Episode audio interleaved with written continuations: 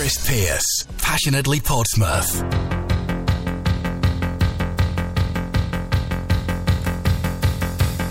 So here we are after 8 o'clock tonight. Just on three minutes past. 39, it's January the 30th, 2020. And we're live from Studio 2 here in our penthouse suite here in Central Portsmouth. Good evening to you. Thanks for your company as always here. This is Chris Pierce. And hopefully this week we'll have a full show. My apologies for last week, beyond my control. All went horribly wrong, didn't it? Never mind, we're here till 9 o'clock tonight uh, with uh, an action packed programme for you this week. 10 past 8 we're in conversation with Dave Rumble. Now, Dave's from the Hampshire and Isle of Wight Wildlife Trust. And uh, we're discussing the new Climate Committee report, uh, which has been released. They're saying it doesn't go far enough, so we'll chat more with Dave. He's with us for a chat tonight at 10 past 8 about that.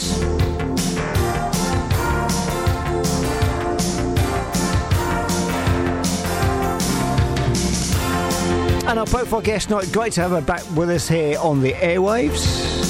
Discussing an important issue, of course, uh, domestic abuse, and from the organisation Stop Domestic Abuse. Claire Lambon's with us uh, as our profile guest, and we hear two of her songs as well. Once we've worked out what they are. see, it's live, you see. We, we, we just ran into the studio, and here we are. Claire's our profile guest. We'll chat to Claire in about 10 minutes or so here on the show tonight. All that and more from now until 9 o'clock on this week's Express This Week. Eight minutes past eight o'clock here, Thursday night. Thanks to your company, wherever you happen to be tonight on uh, 93.7 FM on DAB Digital Radio and, of course, online at expressfm.com. Hi to Jerry. Hi to Dave. They listen to us uh, certainly via expressfm.com. Hi to Big Kevin Gosport as well. And hello to you. Uh, happen to be across the area tonight. You might be in Southsea tonight. Thanks to your company as always. You might be in Paulsgrove. You might be in Baffins, Copnor, uh, right across Portsmouth, right across Havant, Haylinines, Emsworth, uh, Leigh Park, Waterlooville, all the bits in between there, of course, and across the Fairmont Gosport tonight. Thanks for your company on this Sir Done. Chatting soon to Dave Rumble. Now, Dave's the Senior Policy and Evidence Advisor from the Hampshire and Isle of Wight Air, um, I say air ambulance. No, not them at all. Uh, the Wildlife Trust there. We'll be chatting today very soon indeed.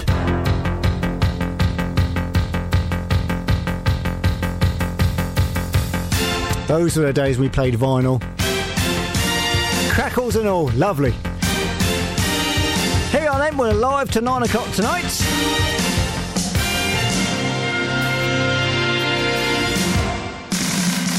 And as expressed this week, we look back to what's been going on uh, for the last seven days, and one of the uh, one, one, of the stories which, of course, dominates news uh, fairly regularly now. Of course, we might have seen all those uh, horror stories in Australia with the bushfires and things like that. Uh, all to do with climate change, which uh, has become a very important issue, and to discuss uh, a conclusion really on the Committee on the Climate Change report uh, from the Hampshire and of Wight uh, Wildlife Trust. Uh, it's Dave Rumble, he's with us on the line now. Dave, good evening to you.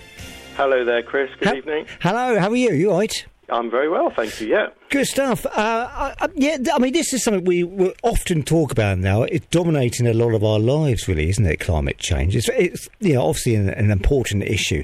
Uh, and this new uh, committee, the Climate Committee report, doesn't go far enough. Just tell a little bit about it, Dave.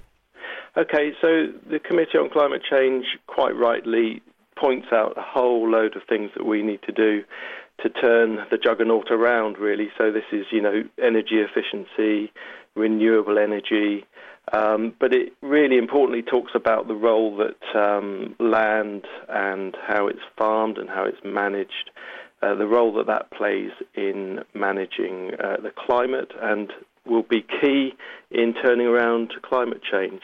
So a lot of the focus is on sort of tropical habitats and tropical seas, and that's really important. But we think there's a local slant on it with uh, obviously our, our mission at the Wildlife Trust is local conservation. Uh, we think that our local habitats also play a really important part in climate change management. And that's it, isn't it? Because obviously you know, we've heard the government saying about uh, planting trees and that kind of thing, but that's not really going to solve any issue, is it?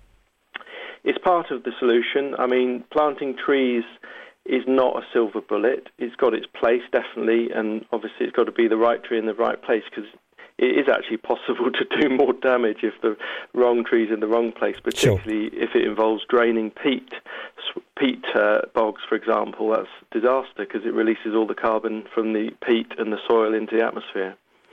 Now, so that's not a bad idea, but obviously more needs to be done, and this is what you're concerned about.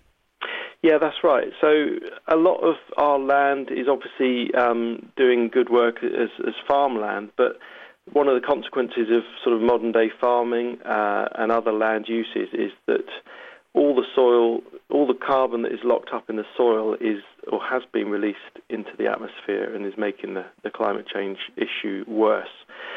So we at the Wildlife Trust think that one of the important measures to do locally is to um, try and restore habitats. So obviously we've got to protect the best stuff, you know, ancient woodland and peatlands, places like the New Forest, some of the Solent areas. Yeah. We've got to protect that uh, and not mess with that. But some of the la- farmland, for example, that's really low-grade land that's uh, perhaps quite hard to manage, requires a lot of drainage and a lot of uh, fertilizer and so forth. Why not restore habitats on that like grasslands, and actually that can lock away tons and tons and tons of, of carbon into the soil again. And of course, we're building too many houses, aren't we? Well, a lot of people think that, and a lot of people don't disagree with that. Um, one of the issues is is um, the amount of energy it takes just to create housing. I mean, bricks and, and mortar and concrete, a colossal carbon footprint of those industries. Uh, but of course, then of course, building on greenfield sites, you take away the potential of that land to, to work for nature, for managing climate change. And at the moment, with some really important bills going through Parliament, the Environment Bill, the Agriculture Bill, um, it's a really crucial time for securing some of these uh, important decisions about how we manage land for uh, ourselves, but for nature and for wildlife, and that's got a local hmm. story that we're keen to tell. I mean, obviously, which is quite important to us here in this area, with Southsea and Hayling Island and Stokes Bay over there in Gosport, of course. Uh, quite low level land, isn't it? I mean, that's a concern too, isn't it? Yeah, and actually, some of our Solent um, areas are some of the best bits for wildlife. We've got huge numbers of um, you know, wintering, migrating birds that come down from Siberia and Iceland and all sorts of places to spend the winter here. Um, and those are, you know, really important populations. But they're here for one reason, and that's because the coast is so productive um, as a feeding ground for them. But as you rightly uh, suggest, you know, they're vulnerable habitats. Erosion's a problem, um, and of course, as the sea warms up through climate change, the sea levels are rising, and we're losing these habitats as they get squished against coastal defences. So, without a natural coastline that can sort of adapt, we will lose a lot of our really important habitats for wildlife, but also habitats like seagrasses, which have just hit the news because of a new project which will um, be working in the Solent. We're really excited about. Seagrass is more efficient at locking away carbon than tropical rainforest and we've got it here in, on our doorstep. So, are you working very closely with the local councils on some of these issues? Well, a lot of the local councils, Chris, have declared a climate emergency, and I think they're now scratching their heads as to what that means. And we're reminding them that yes, you've absolutely got to look at transport, you've got to look at um, energy efficiency and, and, and insulating homes, absolutely right. But we're also keen as a wildlife trust to re emphasise the message that land is the biggest area in some of our local authorities, uh, and that needs to be playing its part. So we need to be restoring certain habitats, mm. protecting the really important carbon rich habitats, and these places are also really good for wildlife. So that's why we're doing it as the Wildlife Trust. Uh, but also, urban places, Chris, have got a role to play. I mean, I live down the road in Southampton, uh, but Portsmouth, one of the most densely populated cities in, in Europe, um, we've got a really exciting project at the moment called Wilder Portsmouth, which is about getting people, communities uh, to rewild their local areas. That might be gardens, it might be parks and open spaces, and even that has a part in helping you know things like bees. We've heard about pollinators going uh, yeah. down in number. Yeah. Little simple measures in your garden will make a big difference, but also trees and carbon. And I guess tracking birds too, isn't it? That's the other important thing as well, because we're losing, as you sort of indicated there, or hinted certainly, we're losing a lot of the, um, the our native birds as well, aren't we? We are indeed, and a, a big factor there is the loss of insect life. Um, we, there are some really quite worrying statistics about just the sheer abundance of insects in the countryside um, plummeting, and of course it's for all sorts of reasons. One of the big reasons is you know use of pesticides. Phenomenal areas of, of, of farmland are um, sprayed you know with pesticides, and that of course does take out the pests of the crop, but it often also takes out you know wild pollinators uh, and other insects, which are food for you know we love swallows and, and house martins and swifts, and when we see them flying around, coming back each summer, they, they make us feel good. They're, they are the, the soundtrack of our summer, if you like. Sure. But they feed on insects, and if the insects are going down, so will they.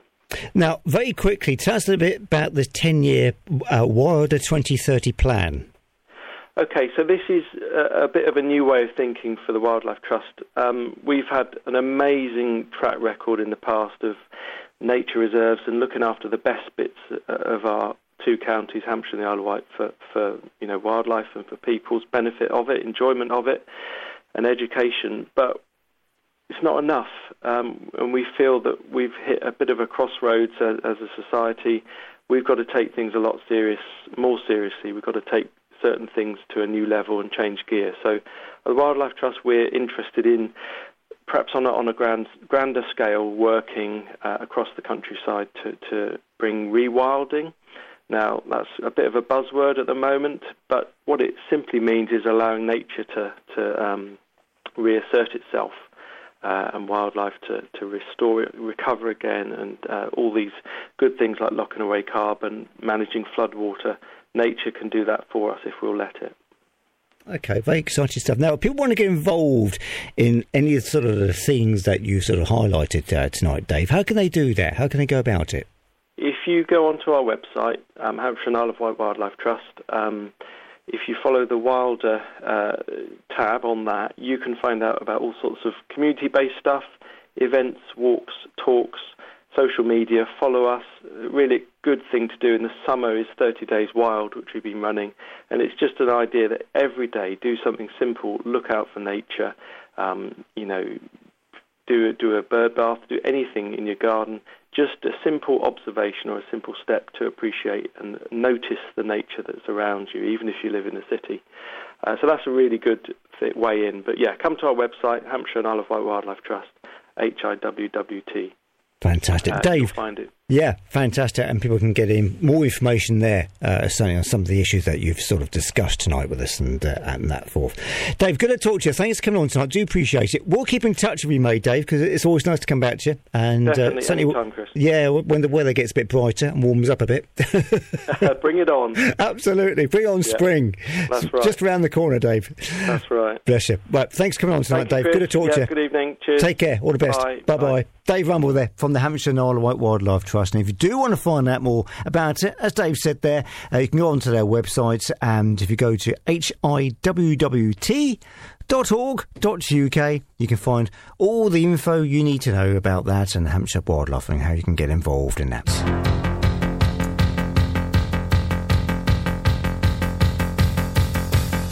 And here we are, Thursday night. Thanks your company. The time goes quick on a Thursday, I tell you. No sooner have we started, we're finishing.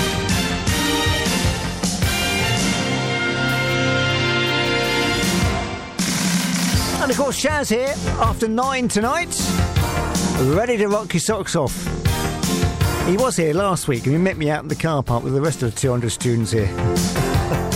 uh, He's here tonight after nine, uh, ready to rock uh, as always on a Thursday night. Uh, a warm welcome to our profile guest tonight. Been in so many times, great to have back with us, uh, chatting about domestic abuse, one of the most important issues, of course, uh, from the organisation Stop Domestic Abuse. Claire Lambon's with us. Claire, how are you? I'm very well, and how are you? Chris? All right, it's good to see you. Uh, you came in with Miles back before Christmas, wasn't it? I think was it just after Christmas? It was just before Christmas with my colleague Zarina, who is the service manager for Portsmouth. Yeah and um, and now uh, the eastern side of Hampshire. So that was great um, to do a show with him. Look at that. See, I've, I've trained you. Chatting with the boss. Um, bless you. But thank, it's great to get you back in uh, because obviously there's so many. It's not a subject which will go away. It's not a subject really that gets boring. It's a subject we need to keep talking about, don't we? Are we doing enough still, Claire? That's- Um, no, we're not doing enough, um, but we are talking about it more, and that's what's really important. But actually, we do need to do more. And that's right across the board. We need more resources to fund interventions of domestic abuse, and we need to talk about it more within organisations, whether that's within health, whether that's within the police, whether that's within schools.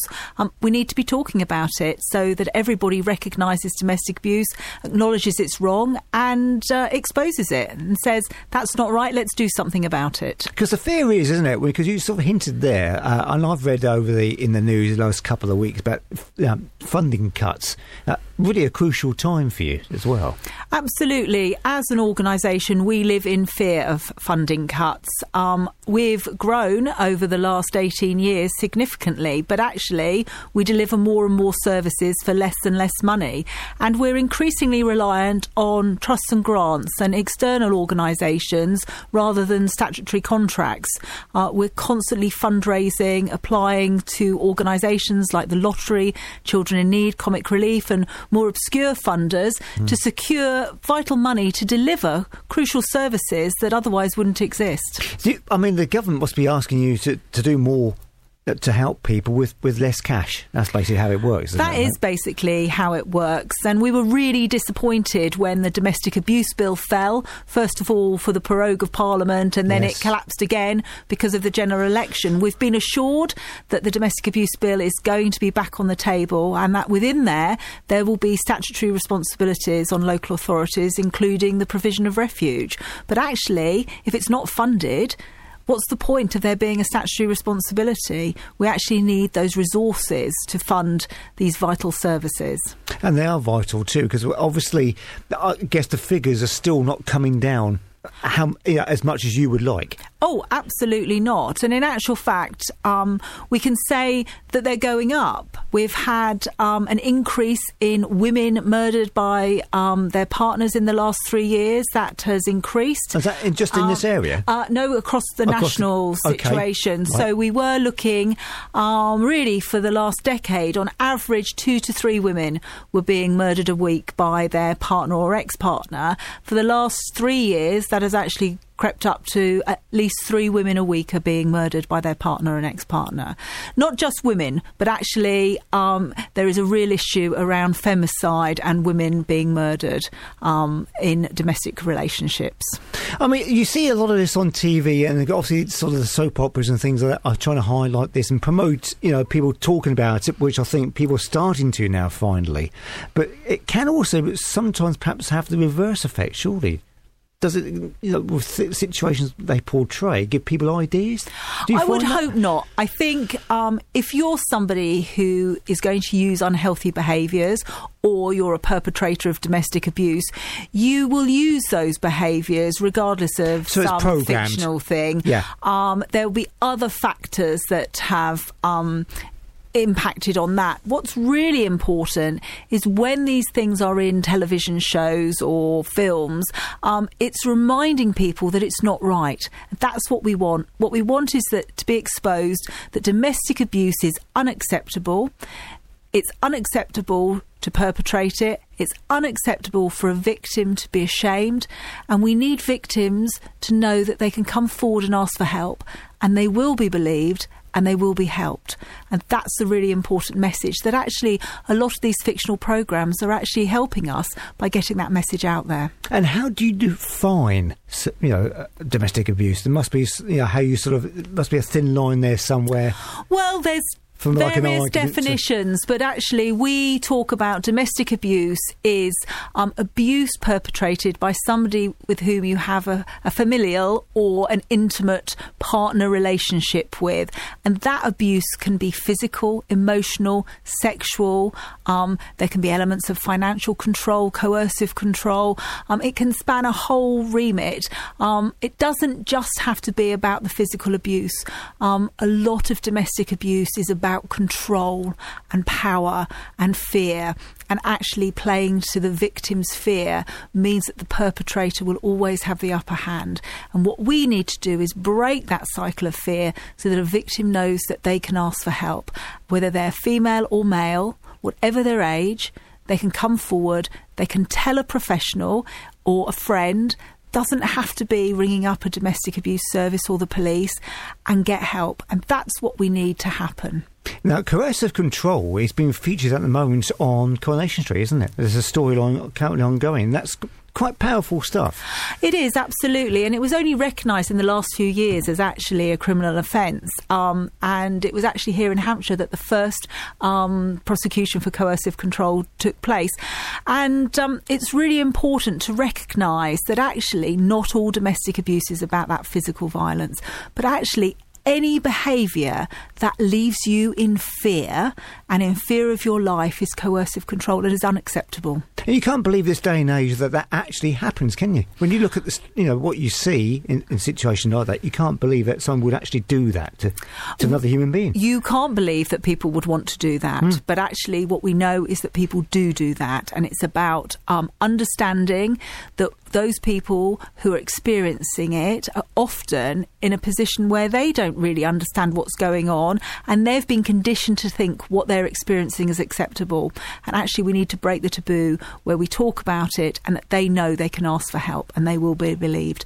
And it's not their fault that they're experiencing what they're experiencing, it is the person who is using those abusive behaviours fault. I mean, does it fall down to sort of jealousy then on the on the perpetrator? I think uh, we could have a long debate as to really? why people use abusive behaviours. Um, there is an element of power and control. It's about controlling that person and asserting their power. Um, the question is, why would you use unhealthy behaviours in a relationship? It is usually your issue. If you're a perpetrator of domestic abuse, it is your issue, not the victim's issue. You don't beat up a victim mm. of domestic abuse because of them. You beat them up because of you. And that's what we have to recognise is that those people who use unhealthy behaviours have to be held to account. And it is them alone that make the choice to use those behaviours we sort of hinted on the different variations of domestic abuse. and There's quite a few there, Claire, but the main ones are the physical side, the emotional, and the sexual, as you, as you sort of hinted. Uh, uh, in terms of that, uh, is that sort of coming down, or is that still fairly high up there? Oh, absolutely. They're very high. Um, most people who use violence um, to control a partner or ex partner will use a variety of means. So it is highly unusual for somebody to just use one tactic, mm. just physical abuse, just emotional abuse.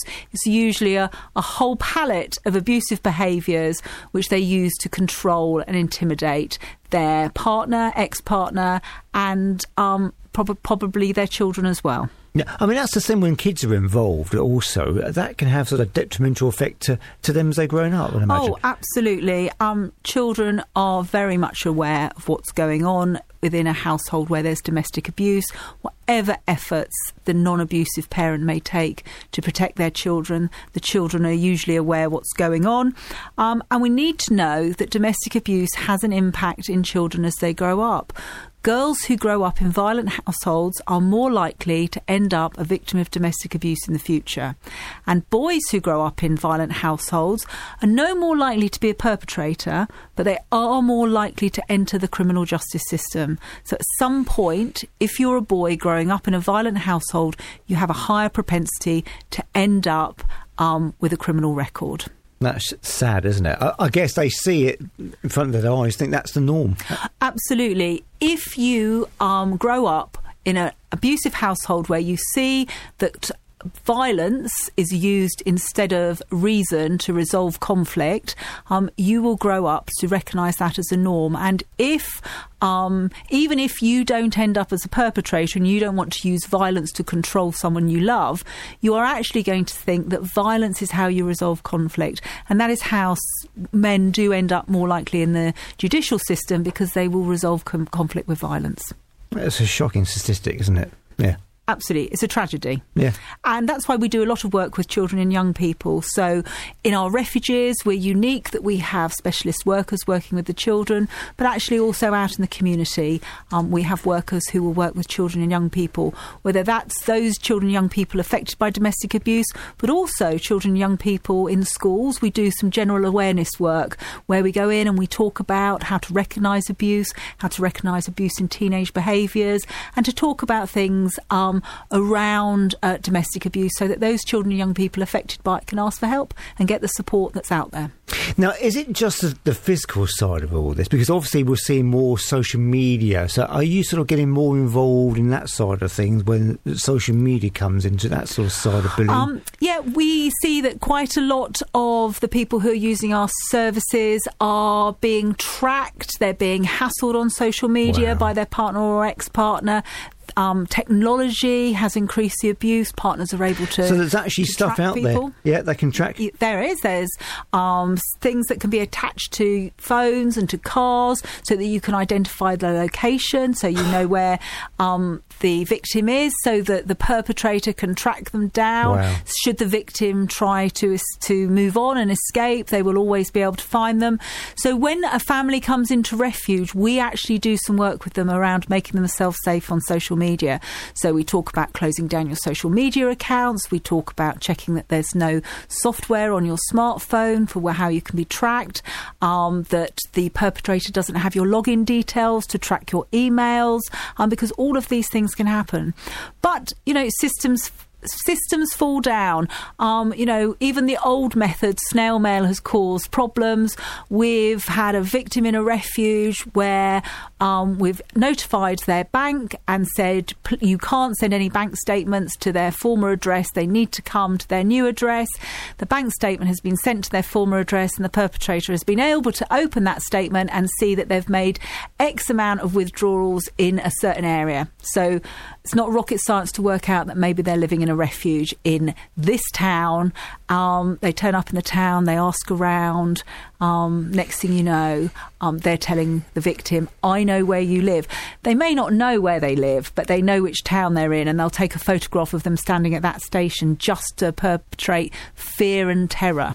That is extreme, isn't it? It is. Are we seeing that in this area then, or is that something nationally? Or Oh, this ha- this happens. Um, so we've got 13 refuges across Hampshire, three of which are in Portsmouth, Yeah. and we see that on a local level all the time. that is incredible, and, and psychological too. That's the other bit of the uh, the abuse side of it. There's all sorts of things. I mean, what's gaslighting? I've heard this expression before.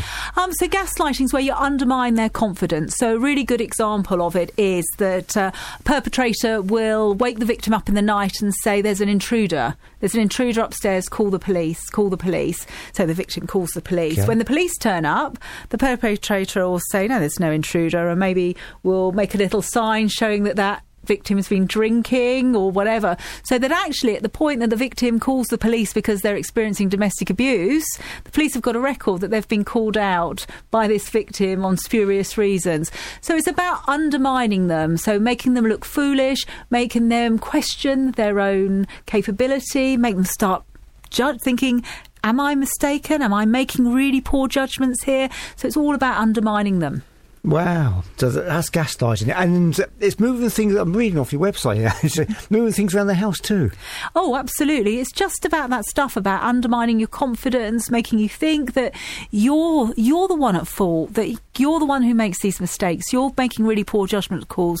And actually therefore, are you the one who actually deserves this abuse? Because you are so stupid and foolish and actually maybe it is your fault. So it's all about playing mind games. It's all about control.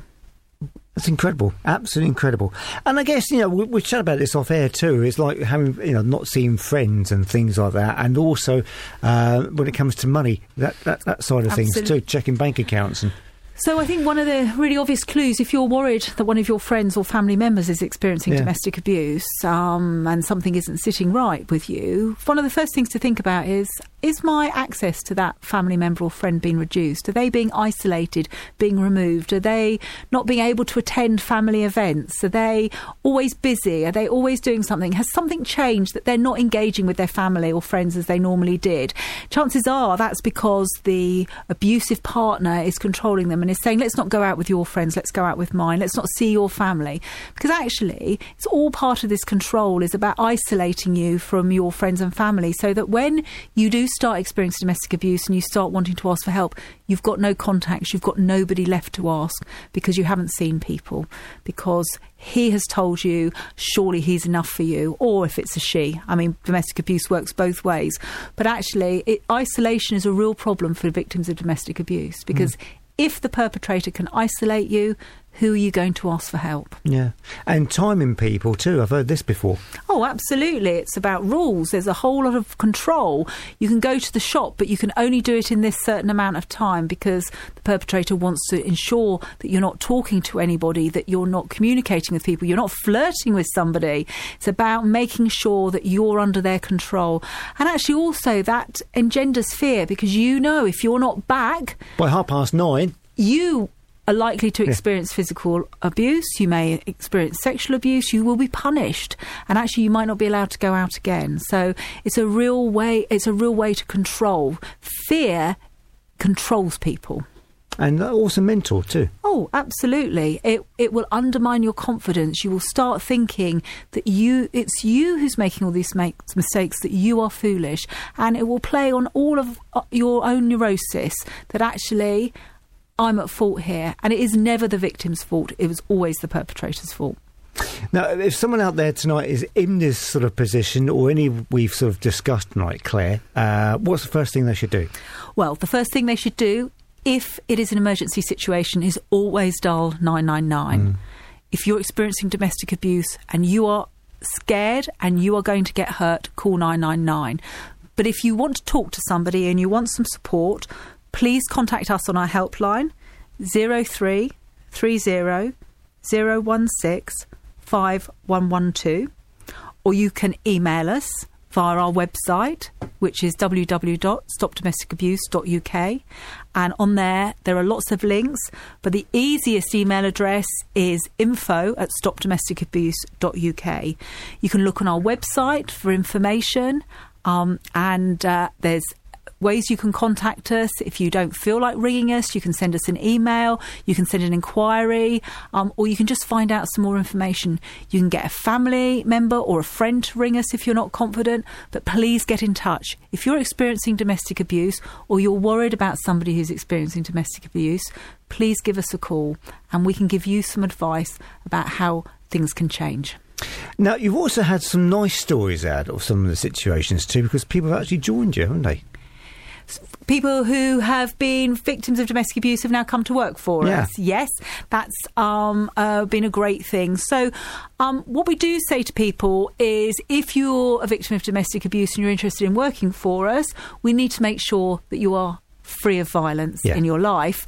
Um, but actually, but it's nice, isn't it? Because they come out the other side. And actually, some of our greatest workers are people who've experienced domestic abuse, have come out the other side, mm. and actually um, have real passion and empathy um, for the situation. We also have survivors of domestic abuse who volunteer for us, um, and also survivors of domestic abuse on our board of trustees. So we're really keen for those people who have experienced domestic abuse um, and feel that they want to engage with a domestic abuse organisation to get in touch. Okay, and all the details again are on the website. Absolutely, yeah? and all the jobs we have available are advertised on the website.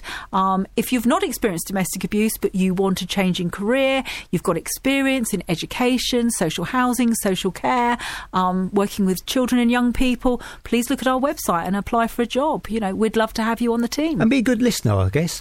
Oh, absolutely. You have to be a good listener. Um, you have to have empathy. You have to have understanding. But you and you have to have resilience. But actually, um, all the people who work for us have different qualities, but the one common quality is they're committed to a world without domestic abuse, and that's the important thing. Fine.